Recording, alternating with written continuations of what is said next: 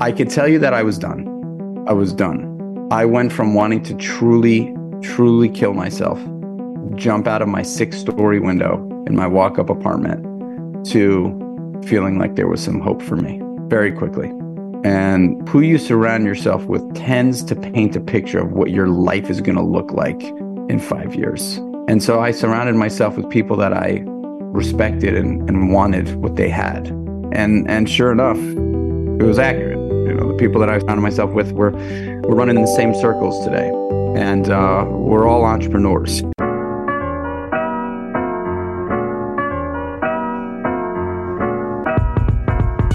Episode 93, the long anticipated episode with my guy Michael Chernow. My goodness, what a person. Talk about battle scars, talk about courage, never giving up. He was almost there, but thankfully, if it's God or the higher power or whatever you believe in, somebody sent those guys to uh, to come and, and help Michael out. I love it because he's as open and transparent as anybody.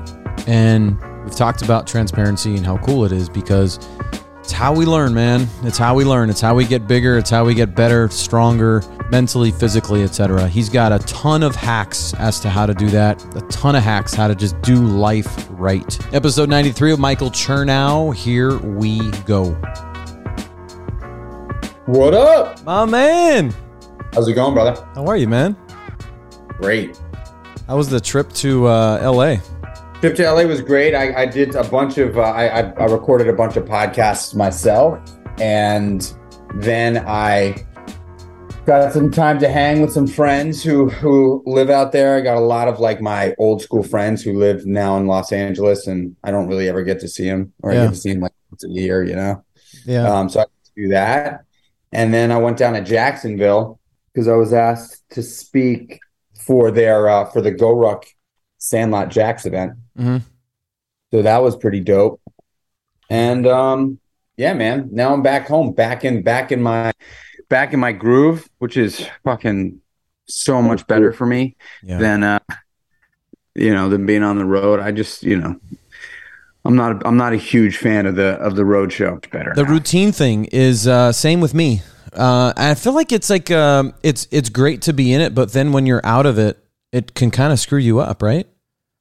You know, I mean, I've been I've been doing a lot of a lot of thinking about this, and and I've actually shared a bunch about it recently. Um, life is never going to be ideal all the time, right? And so, you know, I, I feel like life is is it's it's never going to be sustainably ideal, right? There's always going to be moments where we're we're in the valley and we're not we're not on the hilltop. So, for me, like I I try my best not to get caught up in this like oh man like if I'm kicked out of my routine I'm I'm bummed out. I'm like hey you know and, and I used to be that way Yeah. for sure. Like if I was like oh man I can't get all the things done. Like I don't feel balanced and grounded. And now I'm just kind of like yo man life doesn't have to be ideal all the time. Mm. It's actually far more balanced to be able to navigate when the shit isn't going exactly the way I want it to go, you know. So uh, yeah, it was a lot of that. Whenever I travel, it's a lot of that. I'm sleeping. I'm going to bed later than I typically go to bed. I'm sleeping later than I typically like to sleep. I am not getting to the gym in the time that I like to get to the gym, although I always get to the gym no matter what. Uh, I'm not, you know, I'm not meditating and saunaing and cold plunging and doing all those things, you know, that I do at home you know, for, but but realistically, for the last three days, I've been home, and every morning I've just it's just like boom, right back in, man. You know, like I'm I'm I'm up between four forty five and five a.m. I got my whole thing lined up. It feels so good going through my morning routine. It's like it's like riding a bike for me. You know, um, it's not at all. Well, I shouldn't say that. That would be a lie there's always moments within my morning routine that are still and I think always will be challenging. Uh, like every time I step into a cold plunge, no Mhm. matter what, it- it's a negotiation, you know, with my, with my, uh, my ego telling me that I don't have to do it, that I've done enough and I can just, you know, just get on with my day. But, um, yeah, yeah, I, I like being pushed out of my routine these days so that I can I, I can be like, wait, this is actually life. You know, life is going to throw me curveballs forever. Yeah. It's never going to be just like this linear path of of awesomeness. you Yeah. know? Accepting it, moving on, getting right back at it, right? You're gonna you're gonna hit the peaks, the valleys and all that stuff. So it is what it is. That's yeah, that's it. I also like I also think that the only thing we have to do well in life, the only thing that is like it's it's it's it's imperative to just do well is to get back up. It's the hmm. only thing. That's it. Like you cannot fail if you stand back up. Impossible to fail. It just is, you know. I mean, Yeah. look at uh look at the big boxing match on Saturday, right? Like Ryan lost. I wanted Garcia to win. I really did. I thought like I mean I think the tank is the man, but uh, I really wanted to see Garcia like move his hands and get it done and he didn't. And you know, he's going to fight again. You Yeah. know, he's he's he's early in his career, right? Um, I'm getting married in a couple weeks, man. Hell yeah. And the biggest Welcome. thank you. And the biggest thing for me are the morning routines because she's kind of a light sleeper. So I'm curious as to how you guys do it. You're waking up at 4:45, five o'clock. You have to wake her up. And how are you getting ready? I mean, you're probably making noise, right? And how are you? Yeah, it's a great question. Yeah. Uh, my wife certainly does not wake up when I wake up, and uh, I sneak out. I sneak out of the bedroom. I use I use the bathroom downstairs to get all my stuff done, and you know she sleeps until six Mhm. I wake up at four forty five five. I I make my way out of the bedroom and I get all my stuff done. I got all my you know I've sort of set my set myself up in the downstairs bathroom at our house. Um, and then I have my red light therapy in our guest bedroom downstairs that comes off the guest bathroom. And then I got my, you know, my sauna, my cold plunge, um, and that stuff in my garage. So, uh, in between my red light and my sauna cold plunge, I take a pit stop in the kitchen and I set myself up with my, my candle and my journal. So I journal for like five to 10 minutes before I go into the sauna these days. And, uh, you know, I'm quiet. I'm quiet about it. What about when the kids were young and they were crying in the middle of the morning? I mean, that's got to throw your morning routine off, right? Yeah, there's no doubt. You know, I will say that my morning routine has been very different since we've moved out of New York City and into our upstate house. Before, when we were living in the city, I didn't have a sauna. I didn't have a cold plunge. I didn't have red light therapy. I didn't have any of that stuff. So I was literally just getting up.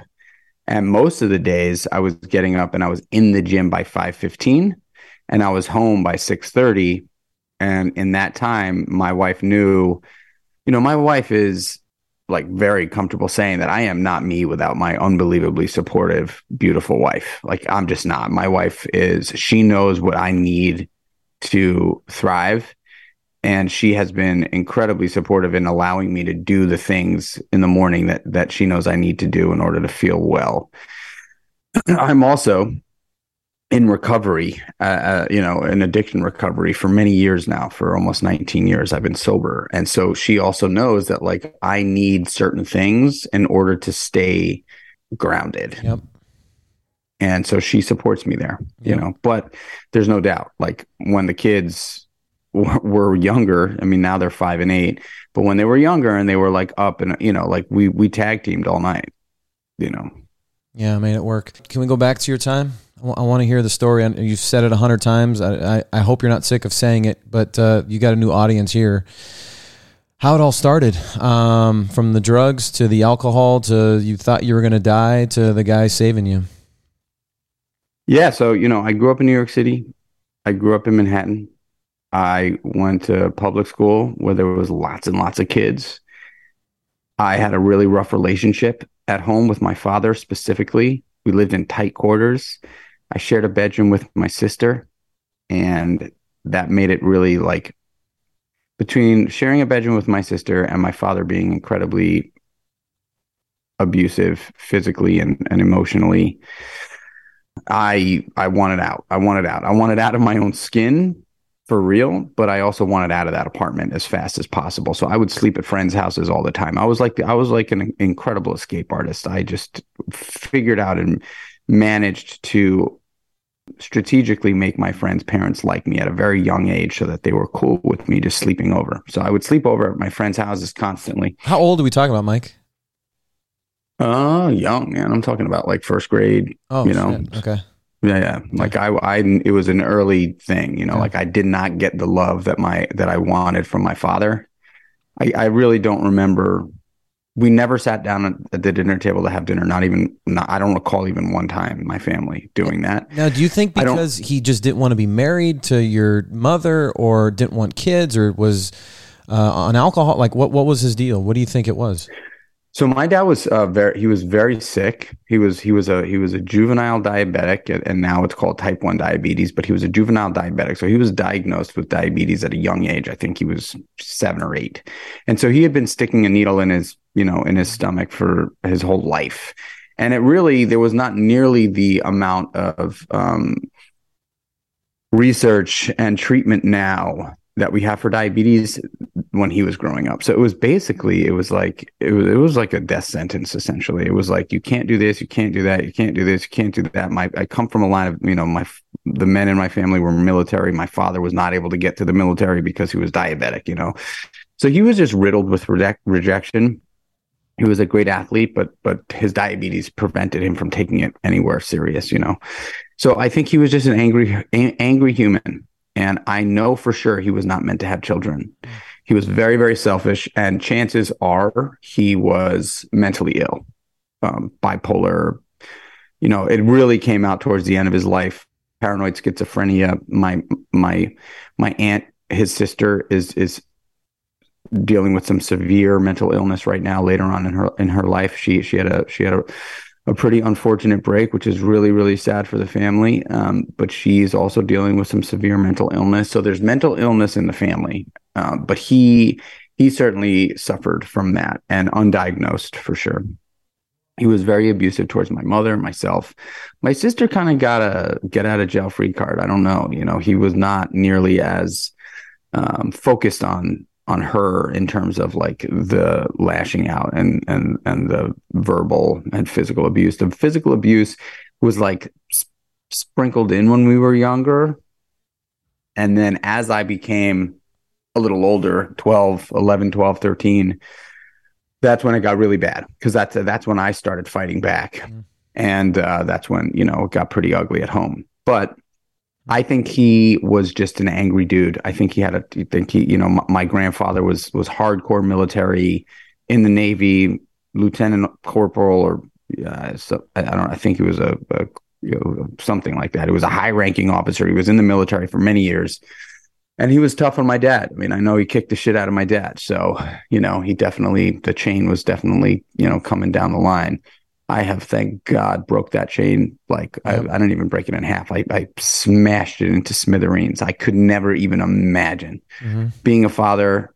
I could never imagine treating my sons that way. Couldn't even. It could. It could. The thought is so disgusting to me. The thought is so perverse to think about treating your my sons with the with a level of anger and frustration and I could never imagine. But uh, yeah, it was tough. It sucked. And so that certainly led me to look for love from men in the wrong places. You know, I had a sports coach who was also the Cub Scout, Boy Scout leader who was uh, molesting me and and a bunch of other kids, but I loved the guy. You know what I mean? He was like my he was like my dad. I didn't know any better. I mean, I was a young kid. I was eight, nine, you know, and uh, he treated me like a son. And um, and I thought he, I, I didn't know that, the, you know, him throwing me in a in a bathtub and shampooing my me and washing my body. I didn't know that that was sexual abuse. I thought that that was just like him being a dad, you know. And la- until later on in life, that I, you know, in my later teens, that I was like, oh my god, that happened. So, you know, it was pretty, it was, it, there was a lot of shit, a lot of trauma in my childhood, in my younger days. And, and when I was 13 years old is basically when I really dove head, head, head, head first into escapism and found drugs and alcohol. Luckily for me, quite frankly, because I think it did save my life at that time. You know, it, was, it actually gave me confidence. I was able to feel some level of, uh, acceptance because I had, I had certainly felt a lot of rejection in my younger years, and you know, as a, as a young kid and early adolescence. And then once I started drinking and doing drugs, I, I, I felt like I finally fit in, you know. And so I did that for a number of years, and it was and and I you know got pretty ugly at my parents' house. I moved out of my parents' house when I was fifteen and I was a crazy kid running the streets of New York City, you know, doing drugs, selling drugs, but stayed in school, always had a job. I got a job in a in a restaurant when I was 12 years old. And I, I always had a job in a restaurant or a nightclub all through my teens and, and early 20s. But it got really ugly, right? It got really ugly with uh, with the drugs and the alcohol. I had ultimately gotten to a point where it wasn't fun anymore I was totally relying on it. I was never not fucked up at some level. You know, I used to think, oh, I don't wake up in the morning and, and get get high or drunk, but I would start at five in the afternoon and I would wake up at four thirty. So I would start in the afternoon, you know, afternoon, evening, right after I got up because I was I was going to bed at whatever nine o'clock at nine o'clock uh, in the morning, and uh, heroin became a part of my story at the end, I was very I was very angry. I was getting into lots of fights. And um, I overdosed. I overdosed in the summer summer July of uh, 2004. And I thought that that was going to snap me out of it, but ultimately I could not stop using and drinking. I couldn't. I couldn't stop. And then finally one day I was brought to my knees. I had slept through work. I had been up for two or three days, and my boss fired me. I begged him for my job back. And had it not been for Frank Prisinzano, I owe that guy my life.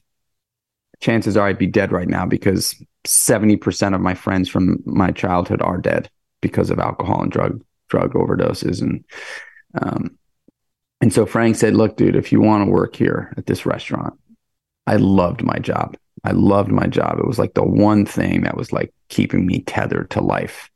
Even though I was fucked up all the time at work. I mean, it was the one thing that really was keeping me sort of like tethered to human existence. He said, You you gotta get sober, man. I'm not gonna watch you die on my dime. I'm just not. I'm not gonna allow it to happen. You're 23 years old and uh, you need to figure this out. If you want to come here at eight o'clock in the morning and clean the restaurants with the porters, you can clean the restaurants with the porters and you'll do that for a month. And uh, if you stay sober i can give you a job back working in the restaurant. But if i find out you have a sip of alcohol a, a pill a, a, line of any drug you're done forever. And uh, i got sober that day. Mm. that was it. That was the day i got sober. And i haven't had a drink or a drug since that day. And uh, I was introduced to a couple of really cool dudes who cha- who would change my life forever. And um, you know, Frank was like really the the catalyst, and Marcus and Gavin were the two guys that saw something in me, and they were you know they're about ten years older than me. They were probably 32, 33 at the time, covered in tattoos, Muay Thai kickboxing competitors. And and I thought at that time, man, hey, like I'm getting sober, my life is over. Like I'm there's I'm I'm gonna I'm living I'm living in a library from now on. Like I didn't know anything about sobriety. I didn't know that that uh the life that was possible for me existed at all. Like not even a sliver of it. I didn't think I thought that, you know, I needed these these substances to to feel okay. And uh they showed me otherwise. So they basically took me off the street. They threw me into a Muay Thai kickboxing gym immediately. And they said, This is what you're going to do. And if you follow these suggestions, you'll, chances are, be okay. And if you really do them, you'll be able to live a life that you would never imagine today. And so they said, You're going to wake up in the morning as early as you, as early as you can. You're going to pray. You're going to ask God for help because God knows you certainly haven't been asking for any help over the last 10 years that you've been out on the street. And so, you know, I, they were like, I don't care if you believe in God or not, believe in the universe, believe in something that's not yourself mm-hmm. because you yourself, you're fucked. you need to ask for, for help. And so get on your knees every morning and ask for help. And that's what we want you to do. And then right after you're done with that, go take a piss, wash your face, and go for a run. Hmm. Um, and uh, make sure you brush your teeth because you probably haven't been good at that either. And uh, so I would do that. So they said, go for a run. And then, you know, they were like, make that run. It could be a block, it could be two blocks, it could be a mile, it could be 10 miles. Just make sure you get up and move your body immediately so that you're feeding your system, you're feeding the momentum of your system in a positive way. And then when you get home, eat a bowl of oatmeal right away have a bowl of oatmeal, add whatever you want to it. Just make sure you put some, you know, big bowl of oatmeal in your system. And then we want you to go to this recovery meeting. We'll, we'll, we may or may not meet you there, but we want you to go there at 10 o'clock every morning. And then right after that meeting, you're going to come down to the gym and you're going to train from 12 to uh, 12 to 2. And we're going to, you know, we're going to kick your ass and we're going to teach you how to be a man. We're going to teach you about integrity and dignity and honor and respect. And we're going to teach you how to get back up and that's where I built my life, man. You know, um, I built my life in that Muay Thai gym, and I became obsessed with it. And then they said, right after training, you're going to have uh, chicken and broccoli for lunch. You're going to go home. You're going to take a nap. You're going to get up. To go to work. You're going to try to go to bed as early as you can. Right after work, you're going to make sure you hit your knees and say thank you before you go to bed. And you're going to do all the same exact thing uh, the following day. So it'll be a rinse and repeat. And we're going to do this until we tell you differently. And I did that. And that's what set me up with structure in my life. That's what set me up with discipline. You know, everybody thinks that like I was, I'm just like born disciplined human. And the truth is, is that I'm not. I was, it was, it was, er, it was taught and earned. And so anybody's listening to this, you know, you could say, people could say, oh, you know, some people are born with the, inherent discipline gene. And I'm here to tell you, fucking, that's not true. I had no discipline. I had no structure. I lived the most chaotic life. And slowly, slowly chipping away, I've been able to create the life that I have today, which is incredibly disciplined, unbelievably free, insanely happy, successful in so many different ways. Um, but it all started there and uh, and and so pretty quickly things started to change for me. Um, I learned all about fitness and how fitness could replace um, getting fucked up, how uh, putting positive things into my system with nutrition could change putting negative things into my system like drugs and alcohol, and uh, relying on um, some friends to help me, and uh, uh, I really, really became, spirituality became a big part of my life. You know, I I still don't even know how to describe it today. I couldn't tell you what it is. I couldn't, but I could tell you that I do it. Mm. I do it. I, I, I, pray and I meditate and I do all those things. I do breath work. I mean, I, I do it all every day. And um, yeah, I don't know, but I could tell you that I'm I'm living an awesome life. You it, know? it gets you there, yeah. It gets you where you want to go every day. You're coming up on 20 years, man. Congratulations. That's no joke. Um, when you were going through it, you didn't go through any like drug rehab or anything, right? So, nope. so there had to have been times in the first like weeks or months where you were wanting it, the drugs, or was your mind just so busy with the routine and the working out and the good food? Where you weren't really thinking about it? You know, the truth is, is that I don't, I don't remember specifically. I could tell you that I was done. I was done. I went from wanting to truly, truly kill myself, jump out of my six story window hmm. in my walk up apartment to feeling like there was some hope for me very quickly and you know who you surround yourself with tends to paint a picture of what your life is going to look like in five years. That's kind of something I, I, I you know the people that you surround yourself with will really help you project uh you know if you had to do a pro forma on your life like look around and see who you're hanging out with. And so i surrounded myself with people that i respected and, and wanted what they had you know, I wanted, I felt like, and and sure enough, um, I was, uh, you know, it was accurate. You know, the people that I surrounded myself with were were running in the same circles today, and uh, we're all entrepreneurs. yeah. And you know, Uh, Frank was the uh, restaurant owner, Mm-hmm. and then the two guys. How'd you get introduced to them? So I worked at a nightclub when I was 16, 17, and 18 in the city called Life. It was like 96 through 99, basically. And uh, there was a bartender there. Her name was Karen. She acted as an older sister to me for for years. You know, I would get, I would, I would, I would get into trouble. She would, she would take me in and let me sleep at her apartment. You know, she just, she really, she was really a blessing to have in my corner when I was out there and I knew that she was dating someone who was sober. And so I called her, and I actually think she was sober too at the time. And I called her and I said, Hey, like, I'm ready. Hmm. I need help.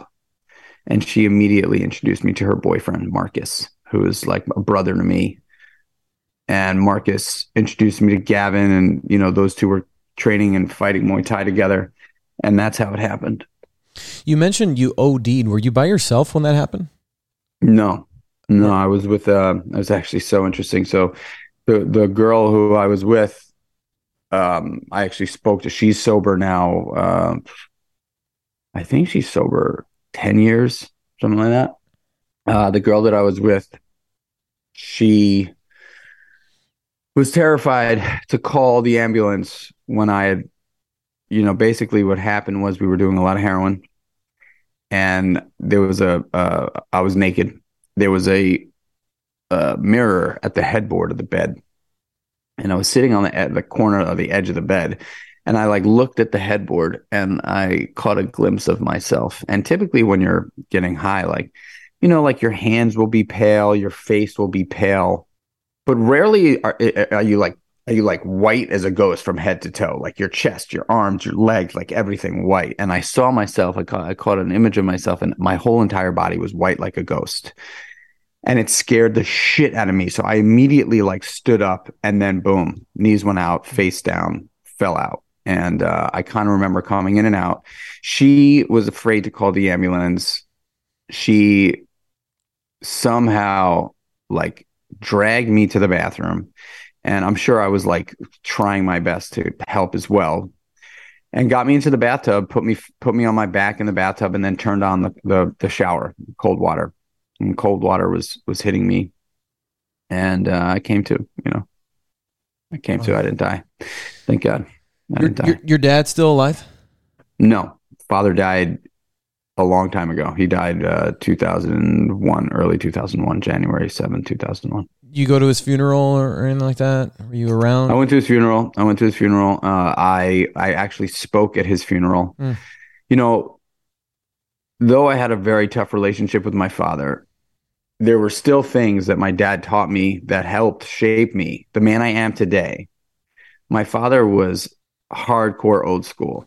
You know, there's a, a, a story that I remember pretty clearly. I was probably four or five years old and we were standing in the lobby of our building and we were waiting for the elevator to come and a woman i guess we were standing there waiting for the elevator with a woman and i like ran into the elevator when the door opened and my father grabbed me by the back of my neck and he pulled me out of the elevator in front of all these people Mm. and he turned me around and he grabbed me by my shoulders and he looked me in the eye and he said you never ever ever walk in front of a woman ever again for the rest of your life. You never walk in front of a woman. Do you understand me? And it scared the pants out of me and also embarrassed the crap out of me, right? He's like disciplining me in front of people, which was like at that young age was like traumatic for me. But I will say that it really branded this like ladies always go first thing for me. And sometimes, you know, if I say that today, some people give me shit. You know, they're like, oh, yeah, like treat everybody equally and blah blah blah. And I, you know, th- like I don't care what you think. Yeah. I'm gonna I'm gonna open the door for my wife. I'm gonna hold the door for my wife. If so, if I'm on the tr- if I'm standing waiting for the train and there's a woman standing next to me, I'm not walking in front of her. I'm just not. I'm sorry. Like they like you know, call me whatever. like I just I, it's just it's just ingrained in who I am. So chivalry is a real thing, and I think that it's something that that that we need to we need to sustain. You know, like I just I believe in the respect that you have for women is is is, is tends to paint a picture of the person you are, right? And Agreed. if you're if you're so quick to just like jump in front of a woman as a man, you got to check yourself. So So yeah, so so that my father also taught me um, that when you meet somebody first time, anytime, you make hardcore eye contact and you shake their hand firmly. Mm-hmm. So you know, squeezing eyes is uh, is something that uh, my father taught me, and uh, you know, he also taught me the hard way many times that if you have to take a piss, you better make sure that you lift up that toilet seat. And when you're done, you put that toilet seat down. And if there's any pee on the inside of the toilet seat or on the on the top of the toilet seat, you wipe it down and then you wash your hands. And you know, he kicked my ass about that as a kid a lot hmm. because it took me a long time to remember that. And so those three things, you know, I know that it sounds kind of like small, small, small time, but those three things really have helped shape the man I am, the thoughtful kind of way I walk through life, right? Um, and and I've passed the and I so I shared that at his uh, at his funeral. I shared I shared those things, and also now, you know, we can talk about you know how I've passed that down to my kids, but but my kids are very clear on those things as well. Do you miss any part of him today? I wish he was here. Hmm. I do there was there's a part of me that just I wish I was able to share what I've turned into with him. He never saw. He was never able to see the the guy that I I became, you know. He only saw me as a drug addict pretty much and and and a kid that was annoying for him to have. But I'm sure he I'm sure he is proud of me and I'm sure he'd be super proud of me to know what what I've been able to put up on the board, you know, in the last whatever 19 years. Yeah, you're smart enough and aware to know the good and the bad that your dad taught you. So the bad, how he treated you, you know damn well you're not going to do that to your kids or your wife. And then the good. Yeah, I also know that my father probably I'm not one of these people that say, you know, oh, you know, your parents did the best they could. You know, my father definitely did not do the best he could. He was very, very selfish. He could give a fuck about me. Mm. That's the truth. I'm not, I, and and I don't hold it against him anymore. But I certainly don't think I'm not. I'm not going to say he did the best he could because he did not. However, I've completely come to terms with it, and I don't harbor ill emotions for him anymore. You know, I did for a long time. There's, it was like definitely, and there's still a shit ton of trauma there. You know that I need to, I need to continually sift through because, you know, childhood trauma is like a real thing. You know, it's like far more. um I mean, PTSD. I don't know if I have PTSD from that stuff. I don't know if that's what it would be categorized as but it's certainly you know there's a lot of emotional responses that i've seen show up in my life that i can directly correlate to my younger child self frozen in time showing up you know? And so i'm working i'm actually working on that stuff currently right now. Um, i've taken a little break because it's powerful shit and it's hard but uh, I've I'm, I, I've definitely am aware that the stuff that I went through as a kid, and in no way, shape, or form am I victimizing myself about it because I certainly I just don't think I'm a victim. you know, I just I like really like to look at it and say, wow, like this is so interesting how the psychology of human beings work, right? Like it's you can hear it and roll your eyes, or you can be like, holy shit, like, you know, that's a real thing. It's real, yeah. Uh, how, how are you doing it? How are you helping yourself uh, get rid of those little demons? There's a. Uh, I hired a coach for three months that really, like, I didn't know what I was getting into when I hired her. And I like to do that every once in a while, like just bring on a coach. If someone comes highly recommended, I'm like, all right, fuck it. I'm going to do three to six months with someone and just see what I learn. Mm-hmm. And so I brought on this, this coach who has a lot of experience, like, sort of across the board with executive coaching, life coaching, um, all sorts of stuff. And I said, Hey, like, I have no idea what I want to work on, but like, let's dive in and let's just like, let's talk. And she ultimately, within two weeks, was like, You need to do this. Mm. And she recommended a book called Healing Your Lost Inner Child. And the book comes with a workbook as well. So I've been doing it through that. I've paused on it about halfway through because it was make I was like there was a lot of anger that was coming up for me. And so I was like all right let me just chill on this for a little bit. I am now you know the the I think the difference uh, where I'm at now with it is it's not about like oh man it sucks that I went through that. Because I, I I'm I'm grateful. I am. I'm grateful.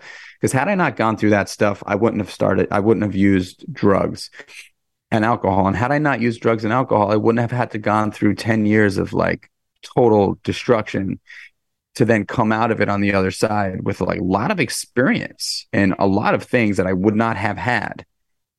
And now being able to tell the tale, you know, mm-hmm. a lot of people struggle with that stuff. So I don't regret it, but I will say that I am now for the first time really ever tapping into the emotions that that kid had.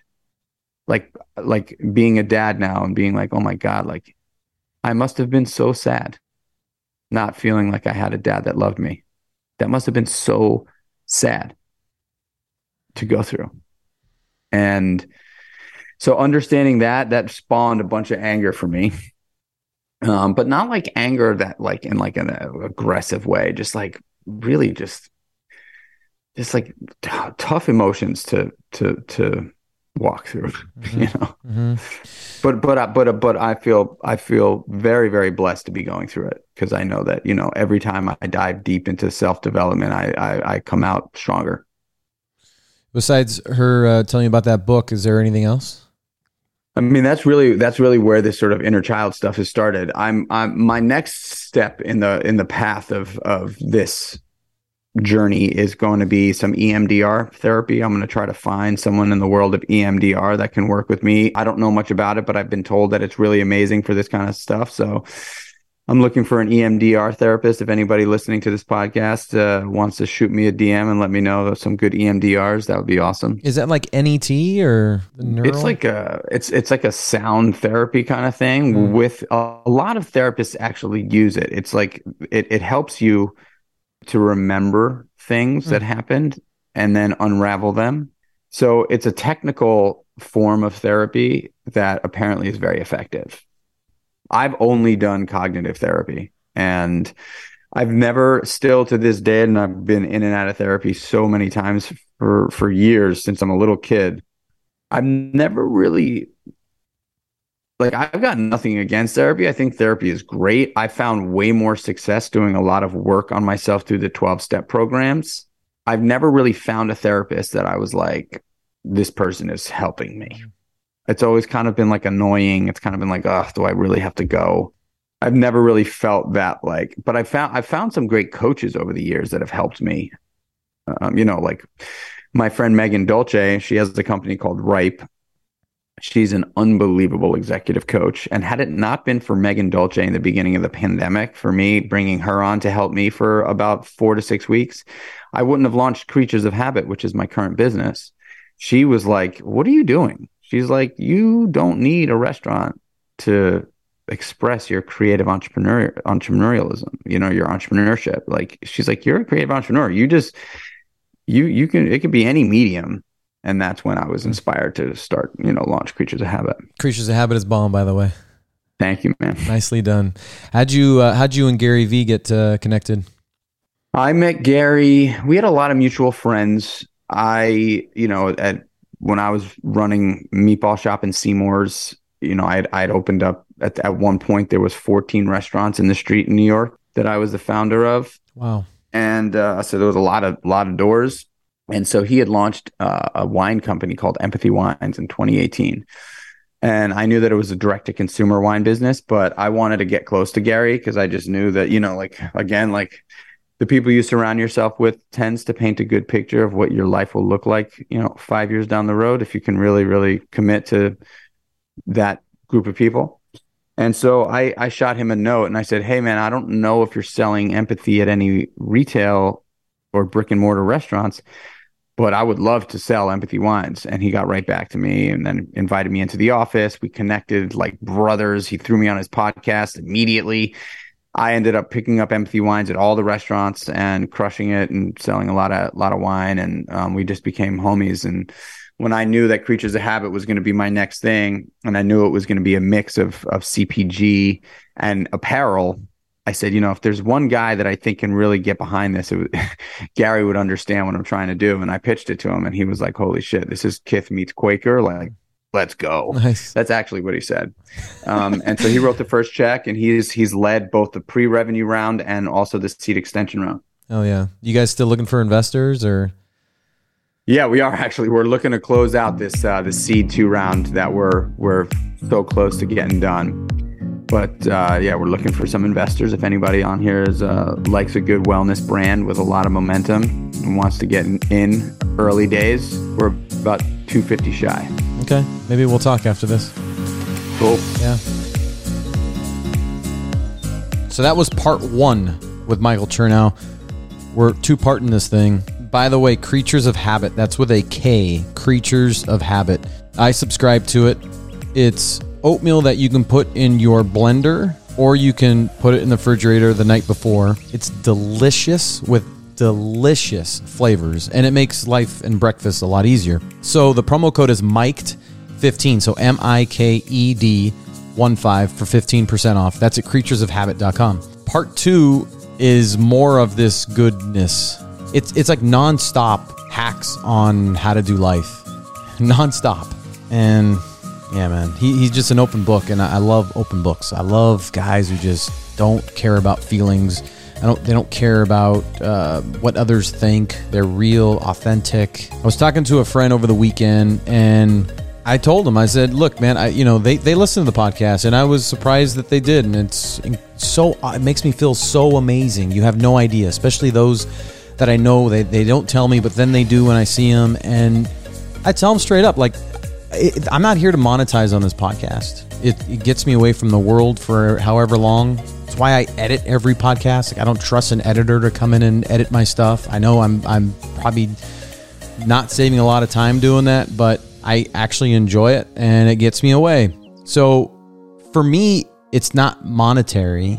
If you want to listen and get better, dude, this is your chance. And it's not only me. There's others out there that are doing the same thing on the podcast world. And that's really the cool part of this whole thing is for me this was a selfish project for me. This podcast is a selfish project. It's a passion project of mine. And it's selfish because I didn't go to college. I barely graduated high school. Like I don't the education part, I don't really care. It doesn't really do much for me. I don't really care. I don't care. I, I think I know a lot of people will hate me for this, but I think education is a little bit overrated. But there's also things that can teach you about education. I think I think the most important thing about college is networking. I think networking is a big deal. You can meet a lot of good people and, and set up your future with a lot of good contacts and networking with some awesome, amazing people. And I've seen friends, family members do that. And they've got friends for life that they met through college. But sorry, it's a long outro. But for me, this is my this is my education. Like this podcast allows me to grab guests on the show and do what we just did. Have a freaking conversation that's going to help me. So if you want to get on the train and you want to help others, you tell them about it. This Mike Gabriel guy's got a pretty decent podcast. He's got some awesome guests. Like every guest I've had, there's never a time I've edited it down and been like, ah, why did I, why was he on? Why was she on? Why did I decide to get them on? Like every podcast is amazing. Like every guest is amazing. And we're so diverse. It's not just one subject. It's like health and wellness, how to be better, how to grow, how to be a better human being, man. Like, do you not want to be a better human being? So this is my this is my college, if you will. This is this is this is why I get guests on. This is why I'm searching for the next best guest because selfishly, it's for me. It's for me. I want to learn. I want to get better. I want to be a better human being. And if we think we're always first in the race, we're really last. Like you're never going to win the race thinking you're always ahead. You're always in first place because there's never any time to grow. And if you think you know it all, you'll never learn. So just keep asking questions, keep an open mind, and just be willing to learn. That's that's that's it, man. Just be willing to learn no matter what stage you are in life. Just be willing to learn. Like when I get kids who want to learn certain things about a sport or a subject and you see in their eyes it's like bright, wide, wide open, ears are wide open, and they're just sitting there and listening and they're willing to learn, there's nothing better. But then you got those who just think they know it all. And unfortunately, their life won't get any better. Like, there's no improving that person. Man, that was a long ass outro, but it was something I had to say because Chernow Chernow did it. You know, he did it for me there, and this entire episode, like he's this is it, it just it just it just the light bulb went off, and I was like, this is why I do this. And I know I've told you guys this before, but I don't know, man. Part two coming out most likely next week. I hope you guys enjoyed that. If you did, please leave a review on Spotify. Just hit the tab for five stars and then go on Apple, leave a quick review. You guys are the best. Got this little tight community that I can communicate with. Um, I get your DMs, we talk. Uh, if you can share it on, on Instagram on a story, tag me. Like, you guys are awesome. It means so much to me. Thank you so much for making me a part of your day. I am Mike Gabriel. Until next time, folks, no wasted days. Let's go.